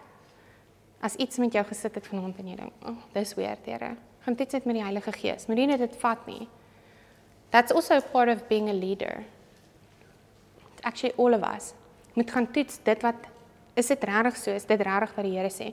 Almal kan foute maak. Iemand kan vir jou vandag sê, "Oh, het jy geweet hierdie en hierdie en hierdie?" en jy gaan toets dit nie eintlik nie en dan gaan vertel jy daai storie oor. Dan versprei rubbish teaching soos 'n veldbrand want jy het dit nie gaan toets teen die woord nie. Dis jou verantwoordelikheid om te vat dit wat jy gekry het en dit te gaan toets. So hier sê dit, ek wil vir julle wys Dawid. So Dawid was 'n shepherd wat ons mos oor gepraat het. Dit was die servant model van leadership. Dis nie 'n shepherd dis soos skapies kyk. Julle en skape is dom. Ek dink baie van die boere sal dit verstaan nie. So as jy skape gekyk het, dit is nie Jo, jy's nou die leader van hierdie flok. Wow. Like En die Here vergelyk ons met skape. Dis nie eintlik 'n kompliment nie. My een vriendin altyd vir my gesê, haar ouers het geboer met skape op Moreesburg. En dan sê sy vriendin, onthou ek het vir jou gesê skape is is dom. Kyk daarso. Dan staan daar net ek so afdak en staan daai skape in die son. Koppe in mekaar ingedruk. En kan ek sê, "Hoekom is hulle nie hier? Is kom skade weer. Hulle staan daarso." So anyway. So eerstens ons is shepherds en ons is sheep. Oh my word. Maar anyway, hier sê dit Dawid. So hier sê dit Psalm 78 verse 72 sê dit and David shepherded shepherded them with integrity of heart and with skillful hands he led them. So daar connect die Here vir ons as jy gele gewonder het, hoekom is karakter belangrik? God toe hy vir Dawid gekies het, he looked at the integrity of his heart because David shepherded them with integrity of heart and with skillful hands he led them. So daar's ook 'n skillfulness wat attached is, want jy kan die beste hart hê maar jou werk is ook vrot en dit is ook nie great nie. En dis hoekom ons moet teachable wees. Want van julle sal weet, julle het nie al almal die skills presies vir waar God jou roep nie, maar hy sê ek sal jou leer. Hy roep jou en jy's dalk 'n visserman. Ons kyk bietjie die kandidate wat God gekies het, wat Jesus gekies het, sy disippels. Vissermanne. Ek sien daar's 'n dokter daar een tussenin, maar die meerderheid van hulle tentmaker, vissermanne, dis wie hy gekies het. Daai ouens het nie al die skills gehad nie. God called the unqualified and then he qualified them by his call and het hy hulle equip, het hy hulle disciple. So dis nie vreemd as jy voel jy is ge jy word in die diep kant ingegooi. Jy weet nie hoe werk hierdie goeters nie. Dis oukei. Okay. Jy is veronderstel om baie keer so te voel, want God kies jou nie omdat jy die beste equipped is en omdat jy die beste skills het nie. God kyk, he looks inside. En mense, julle sal nou sien, sodra jy aangestel word deur mense, dit was die mees humbling ding. Toe die Here my begin in leierskapposisies sit, ewen in besigheid waar ek met mense begin werk het. Ek kon baie vinnig sien dan hier staan raak gefrustreerd. So ek sê, "Hoe doen hierdie een nie wat ek vir hulle gesê het om te doen? Ek het hulle mos nou reg help en nou moet die Here my teach." Ooh, julle, die ergste goeters is most for most leaders confrontation as jy vir iemand sê jy moet sê hulle het iets verkeerd gedoen. Daai is deel is alles deel van die pakkie. Alles buite dit is deel uit die comfort zone uit. Dis nie lekker nie en dan die ou wat corrected is as jy dit nie reg doen nie, voel soos 'n blaps. En jy voel terrible want hoekom moet jy hom nou reg help? Maar die Here het baie duidelik ook vir my gesê, daar's 'n verantwoordelikheid wanneer jy 'n leier is en ek weet nie Sjoe, Here, wanneer die dag wanneer die Here julle roep om 'n ander ou te korrek. Ek weet nie wanneer dit is nie, maar dit is ook deel van die pakkie. Maar ehm um, jy weet gaan toets daai goeters by die Here altyd eerste want jy kan baie skade met dit doen om net vir mense woorde net we don't do that like that. The Lord helps you and you you give it forward in a gentle, humble, corrective way like how he would. Ons sien Jesus was ook nie eintlik populêr in die manier wat hy dit gedoen het nie. Hy was ook gehoorsaam. So daar's ook 'n gedeelte van jy sien mense kan offended met jou word. Hy was eintlik nogal 'n offensive leader gewees. My man is seker ook eintlik nogal 'n offensive leader. Hy trap op tone, maar hy's gehoorsaam aan dit wat die Here vir hom sê om te doen, um vir hom sê om te sê. He must say. En dis dieselfde met ons. Soos dis hoekom ek sê daar's die heeltyd as jy in skrif gaan kyk, daar's die heeltyd 'n kontras tussen hoe lyk 'n wêreldse leier en hoe lyk 'n godly leier. Dit is Psalm 78 vers 2 ag Psalm 78 verse 72. Jebo. So ek dink was nog 'n paar goetertjies wat ek wou gesê het, maar ek wou julle 'n mooiste ooh hier is wat ek baie baie graag vir julle wil sê, soos 'n highlight vir my gewees toe ek hierdie ding lees. En 'n slukkie water vat. Bokhou lyk ons vir tyd when I need to finish. Soon. Hmm. Okay. So ehm um, jy's ernstig, nie 6 minute. Okay. Dis reg, dis reg. So uh, In elk geval ek wil vir julle sê dat betroubaarheid die currency is van leierskap. Niemand sal enigiemand volg as hulle hulle nie vertrou nie. If you don't trust somebody, you're not going to follow them. This is a currency waarmee ons lead. Dis hoekom integriteit, hoekom ek vir julle gesê het, the gifts is cool. Maar die ker die binnegoed, man, dit is die goed waar die that's the foundation. En die, dit skep die fondasie dat alles anderste of van fondasie is dit ewen o, oh, daai is verkeerde Afrikaanse woord. Dis die foundation vir waarop alles anderste staan en operate. Dat dit effektief kan operate, dat dit tot dit beste kan kom. Ons weet, a house that is built on the sand cannot it cannot last, but a house built on the rock everlasting. So jy kan sien waar die fundamental goedertjies is. So in elk geval Een van die goeders oor trustworthiness is that we need to care for people. Onthou ek het vir julle gesê vroeër het ek genoem van as die persoon hierso praat, maar hulle gee nie eintlik oor mense om nie. Hulle hanteer mense soos warra daar buitekant. Hulle preek dalk op 'n pulpit regte goeters. Maar as hulle afklim, dan hanteer hulle nie mense goed nie. That's not God's model. En ek gaan vir jou skrif gee vir dit. So, ehm um, die Bybel sê that you need to care for the sheep. So in John 10 verse 11 to 13. Sê die Here. I am the good shepherd. The good shepherd lays down his life for the sheep. The hired hand is not the shepherd and does not own the sheep. So when he sees the wolf coming, he abandons the sheep, runs away, then the wolf attacks the flock and scatters it. The man runs away because he's the hired hand and cares nothing for the sheep. Het julle dit al gelees? Sure. Dis nogal crazy, hè? Hoor gou vir Dawid. As jy dit sien, dis John, Nuwe Testament. Kom ons gaan terug Ou Testament, Samuel. Ons gaan lees daarso wat wat wat, wat praat die Here oor Dawid. Dan kan jy sien hoekom het die Here hom gekies. 1 Samuel verse 17. Ag, 1 Samuel 17, skussie, verse 34 to 36. 1 Samuel 17 verse 34 to 36. But David said to Saul, Your servant has been keeping his father's sheep.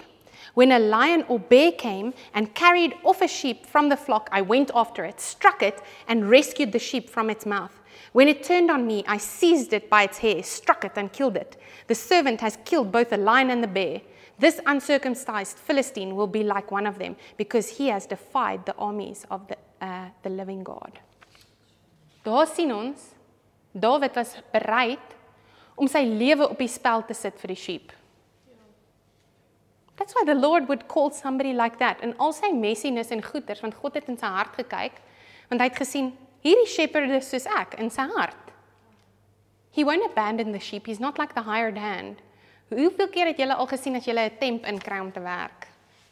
Iemand wat nie gewoonlik hulle werk slap, want môre is hulle nie daar om accountable te hou nie. Dis nie eintlik hulle werk nie. Hulle is nou maar net hier.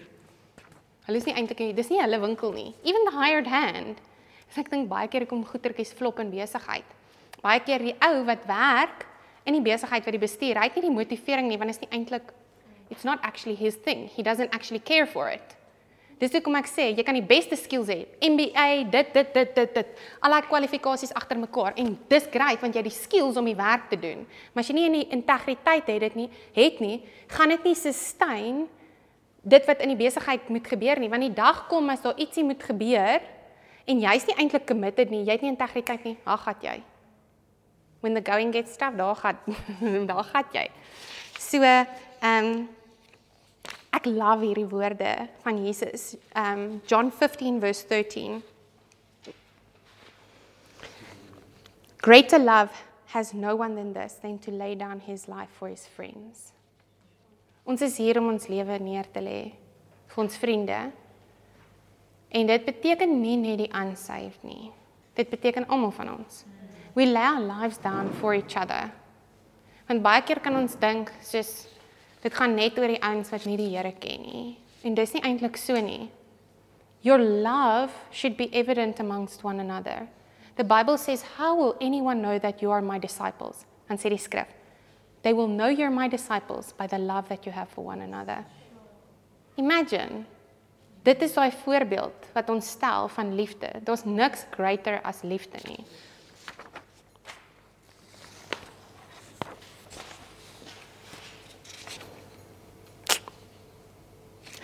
Was so cool geweest gisterand ek prep. Ek wil net vir julle iets sê. So daar was 'n uh, sermon besig om te speel in die agtergrond. Love jy was al lank al weg gewees.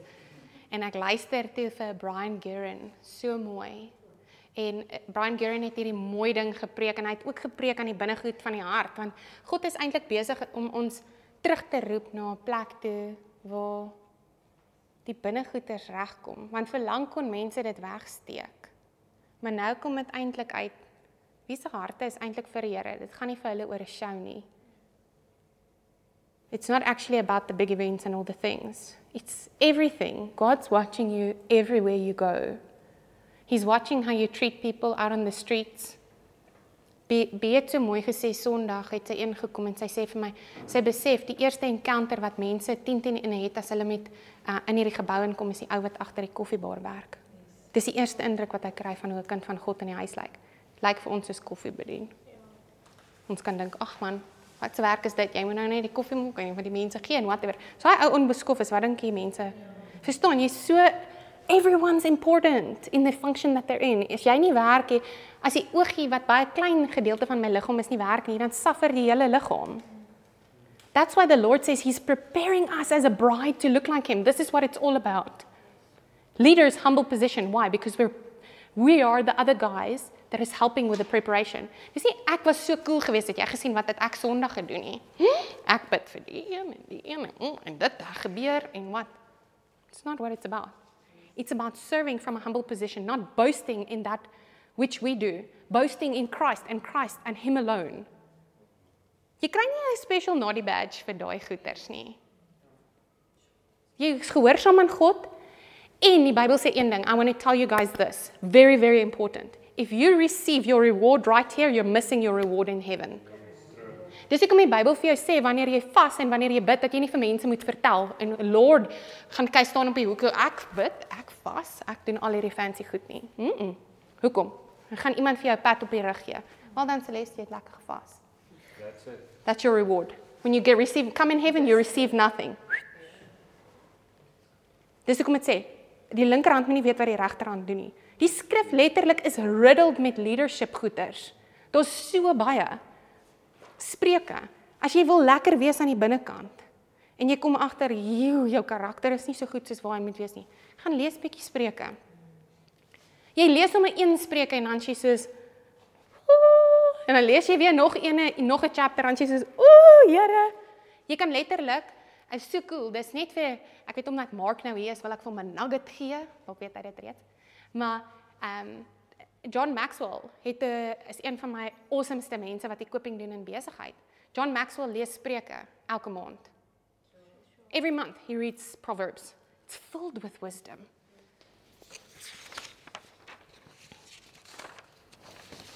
Ek het skryf eintlik hier van Spreuke neergesit vir ons. Proverbs 3 verse 1 to 12. En is so cool want dit som so half bietjie al hierdie goetertjies op. Soos 'n bietjie van 'n summary van dit. Dit sê my son, do not forget my teaching, but let your heart keep my commandments. Sien jy praat weer met jou hart. For they will add length to your days, years and peace to your life. Never let loving devotion or faithfulness leave you. Dit was faithfulness weer. Never let loving, a loving devotion or faithfulness leave you. Bind them around your neck, write them on the tablets of your heart. Then you will find favor and high regard in the sight of God and man.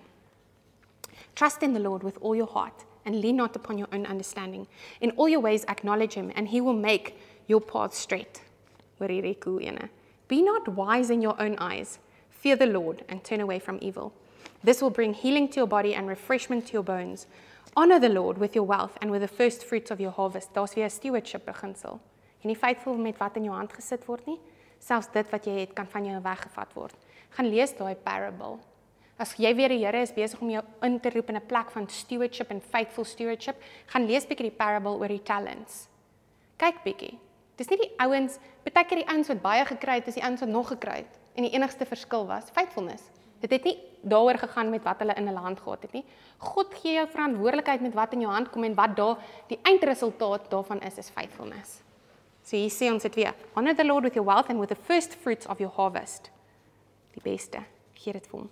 Then your barns will be filled with plenty and your vats will overflow with new wine.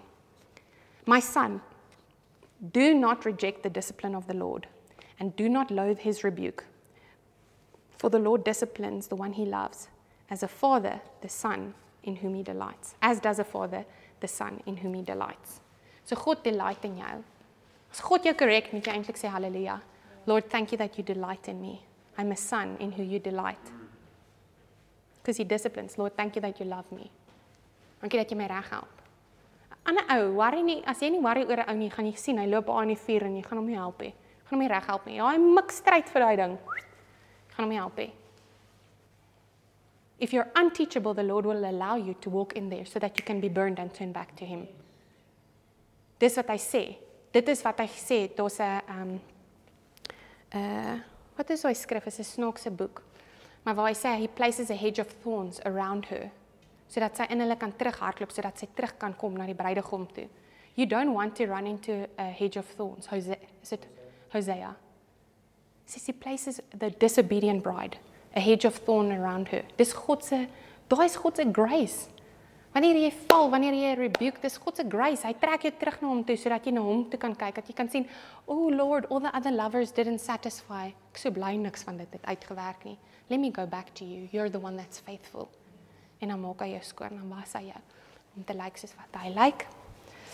Skus Lavie, ek is 3 minute, ek gaan nou klaar maak, ek wil jou eer. Ehm um, so Die Here het aan my ietsie net gesê. Hy het vir my gesê: "Wat is die obstacles dat ons nie eintlik lyk like soos wat hy wil hê ons moet lyk like nie?" Jesus, julle, ek het hierdie goed deur gelees en ek was soos: "O, Here, help my weer." Ehm um, Moenie dink ek lees hierdie goed en ek is gesort. Dit is nie so nie. Die woord van God sny jou. Ehm um, wanneer jy hom lees en jy wil ontvang. Maar die Here het my gesê twee goedjies, net wat obstacles is. Ek seker daar's meer as twee maar die goedheid wat hy vir my gehighlight het. Die eerste obstacle dat ons nie lyk like soos hoe hy wil hê ons moet lyk like nie, ons karakter, ons integriteit, al daai goeders nie is soos wat hy wil hê ons moet wees nie. It's number 1, we are not abiding in God. Abiding in God. Daar's 'n skrif vir dit, Galatians 5 verse 22 kan jy self gaan lees. Maar ons kan sien hierdie vrugte groei soos wat ons karakter groei the fruit of the spirit. Het daai mooi prentjie opgesit hierdie week van a good tree cannot bear bad fruit. He who abides in the in the in the vine bears much fruit. And the vine that does not bear much fruit he prunes. Wat wat gebeur as jy iets prune in die natural? As jy plaas, as jy boer is, Here is lekker prakties met hoe hy met ons praat. 'n Boer weet, he prunes it, it grows even more. So as hy nie, moenie dink as die Here jou prune sleg nie, jy jy het nie vrugte nie. Dis hulle mense preek verkeerd. Hulle sê hy sny die tak af en nie vrug dra nie. Dis nie wat die skrif sê nie. The vine that does not bear much fruit. So dis vrug, maar dis nie baie soos wat hy dit wil hê nie. Snoei groei hy nog lekker. So daai plek van waar ons nie vrug dra nie is probably because we're not abiding in the Lord. We're not in the vine. That's why there's no fruit. Jy kan nie werk laat die vrug uitkom nie. So vanaand kan gaan jy huis toe. Jok, ek het regtig nie integriteit nie. Jok, wonder hoe kry ek integriteit? Dan werk jy bietjie teen integriteit het. Jy gaan flop. Want dit gaan nie 'n vrug wees nie. Kan ek vir jou sê hoe dit nie 'n vrug gaan wees nie? Want dan gaan dit net hierso hou onder ons. Die oomblik as 'n challenge kom, bleh, gaan uitpop wie regtig is. Regtig so. Jesus het dieselfde gelyk. When he was pressed down, crushed together on the way to the cross, he was washing feet because that's who he was. Something else couldn't come out of him. En dit kom nooit tot op hy plek. Ons is heeltyd besig, die Heilige Gees besig om ons te werk. Dan dink jy, jy het dit nou, jy het onder druk geleer om te werk. As die mense jou vloek en skel, dan bless jy hulle en dit is regtig opreg in jou hart en jy het gegroei. Here stuur jou, daar's nog goeters wat jou nog dieper as dit gaan challenge. En dan ewe skielik dan het jy iets in jou kop gedink wat jy nie moes dink nie. Jy sê Here, dankie dat ek nie vloek nie, maar ek het dit nog steeds gedink. Ons is een stapie vorentoe, maar ons nog steeds iets. Hoekom vloek ek hulle? Help my hart abiding in him. That he can show you how to see people. Dis al die plek waar die vrugte vandaan kom in the vine. That's the safe place. As jy vanaand dan moet jy jouself gaan vra, are you abiding in the Lord? Are you spending time with him? Are you spending time in his word? Jy kan nie wegkom van dit af nie. Die woord is die voedingsplek vir ons. Dis die enigste plek waar ons 'n regtig erge voorbeeld van sien hoe Jesus lyk. Like. As jy hom skip, you're missing out. I'm sorry, you're not going to bear much fruit if you're not abiding in him. Number 2 obstacle. We have become prideful and we need to humble ourselves. We have become prideful and we need to humble ourselves. So trots is 'n barrier dat ons eintlik kan receive van die Here af. Wat sê die Bybel? Die humbling onsself is ons gedeelte, nie God se gedeelte nie. Hy wil nie jou humble nie. Die Bybel sê he who exalts himself will be humbled. But he who humbles himself, humbles himself. Dis is dis die sleutel vir jou. Will be exalted. Jy kan jouself humble. Jy kan jouself nederig maak, nie fake humility nie. Nie 'n fake humility wat dit doen vir die applous van mense nie. Ag wow, jy het die toilet gewas. Jy weet, maak net seker jy is daar die laaste sekonde sodat iemand kan sien jy daar's 'n gevee. Verstaan jy? It's never for the praise and the applaud of man, it's for the Lord. That's pride. Dis trots baie keer wat die Here uit ons uit wil haal want ons dink ons is beter as die Here, ons dink ons is beter. Dis hoekom ek vir julle daai skrif gegee het. No servant is greater than the master. We are servants of the Lord. Ons is nie groter as Jesus nie. Imagine hoe humble moet die Here wees. Hy sê greater things you will do. Ek kan nie. Ja. Die epitome van humility. Jesus kom aarde toe en hy sê hy julle, julle disippels wat wie ek oprig, julle gaan beter goed as ek doen. Wat sê dit vir jou? Jy's nie nie jealous wees van die ou wat langs aan jou werk nie. You've got to be so humble that you actually want him to be better than you. Oh? You want to work behind the coffee bar? Okay. Jy stoot hom vorentoe laat hy alles beter doen as jy. You that's that example that he's setting for us. The ones who following you must be greater than you. Myn Picard se droom is nie dat jy hierso jy bly altyd onder ons duim. Die droom is that you become greater. That you become greater, that you do greater things. Then it, that you go out into all the world, make disciples. Want dis wat ons God gedoen het. Ons wil julle nie net druk jou net 'n bietjie af nie. Oeg nee, jy kan nie 'n geleentheid kry nie. Gaan net bietjie af want anders te lyk like ek sleg. Mm. -mm. So, daai was die twee goedjies wat die Here net vir my gehighlight het. En ehm um, dis dis bemoedigend in die sin van dat ons dit nie self kan doen nie. So daar's eintlik net 'n plek waar ons met laag gaan en sê Here, ek weet nie hoe om hierdie te doen nie. But if you can, if you say that I can, I can. En my mooiste voorbeeld daarvan en ek sal dit nou wrap up met haar is Mary. Ehm um, o, ek het nooit uitgekom by daai ding hoekom wat het ek wou gesê het nie. Oops. My greatest ene is Mary. Ehm um, wat sy sê toe die engel aan haar verskyn het en voor gesê het sy gaan vir Jesus she's going to bear uh bear the Messiah. En haar antwoord was be it unto me as you have said. Nee. En toe sy gevra het, how can it be? Was dit eintlik omdat sy moes vra, hoe kan dit wees? Sy het nie die Here se gesag ge-challenge nie. Zachariah het en hy het vir 9 maande stom gewees, nê? Dis 9 maande totdat John gebore is. As jy nog nie daai storie gaan lees het nie, it's baie baie cool. Maar Mary het net haar response was be unto me as you have said. En dit is my so mooi want jy sien so baie ander leiers ook en mense wat sê hulle kan nie iets doen as die Here vir hulle sê hulle kan dit doen nie. En is trots in homself. Ek het vir baie jare ook gesê ek kan nie praat nie. Ek wil nie, ek wil nie. En toe sê die sê die engel vir my, "You lying. You can do it." And saying you want to do it because God wants you to do it. Toe korrek sy my net, toe bring sy my net in, wow, my hart is eintlik om die begeertes van God se hart te doen. Al is dit nie gemaklik of lekker nie. Dit hoef nie gemaklik of lekker te wees nie. Dis nie die garantie nie. Ek dink Jesus was op uh, op pad kruis toe gemaklik of lekker vir hom gewees nie. And he's our example. Fortunately we'll never have to walk to the cross like the in the way that he did it. But he set the example for us en ons het die Heilige Gees wat ons help. En dis wat ek nou net wou gesê het net nou oor daai storie toe geslaap het wat Brian Guerin gesê het en toe lees hy ou wie love jy so wat saam met hom Michael Koulianos toe lees hy iets. En hy het gesê en ek ek bring dit net terug na die gifts toe ek. Hy het gesê Gifted vocalists do not replace the Marys of Bethany. Dit gaan nie oor jou gift wat die beste is nie. Dit gaan oor jou gewilligheid van hart om goeders vir hom te doen. Gifted vocalists en dit is die tyd wanneer ons beweeg het. Ons het baie keer mense geexalt wat die beste is. Kom ons gaan sit die ou op stage, die ou wat die beste worship leader in die band en die wat en wat is en ehm um, ek en Pix het al in 'n plek ook bedien waar ons het gesien het Jesus het was soos popstars geweest, maar was nie 'n salwing geweest nie. En dan kry jy die ou Ek glo vir Werner. Ek hoop hy luister hierdie. Ek glo vir Werner, wat daar staan met sy kick drum, die een ou. Hy het nie eers 'n drummer nie. Hy doen sy drumming, gitaar.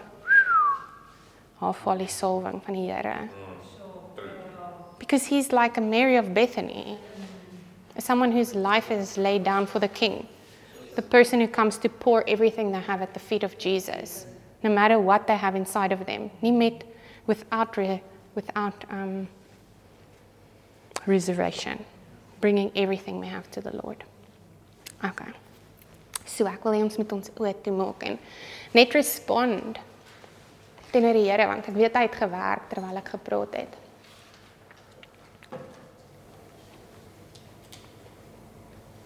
Here, ons kom gee net vir U die eer vanaand, Here, dat U iets amazing kom doen het in ons midde.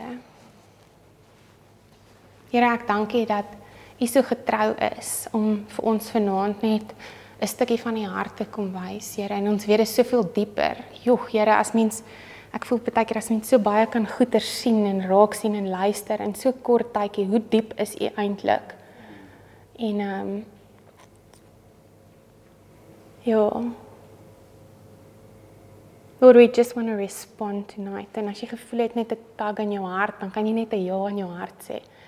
Here, Maar ons kom vanaand en ons gee U ons ja. That we want to be used according to your glory and according to your will, Lord. Dat ons nie wil hê enige plekke waar daar trots of gaga in ons harte is, Here. Sê ons dat Here, ons wil lyk like soos wat U lyk. Like.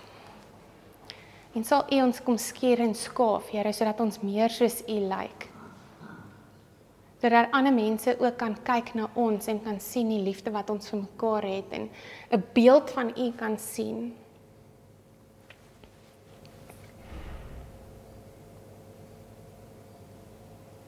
Lord, we just want to come and say sorry tonight. As daar iets is waarvan jy repent, ek gaan net 'n bietjie wil ek gaan net um stil bly vir 'n tydjie dat jy net bietjie met die Here kan praat. As daar iets is wat jy voel net, ja, sien. Maybe was al iets wat nie so lekker is nie om net bietjie nou vir die Here te kom gesels.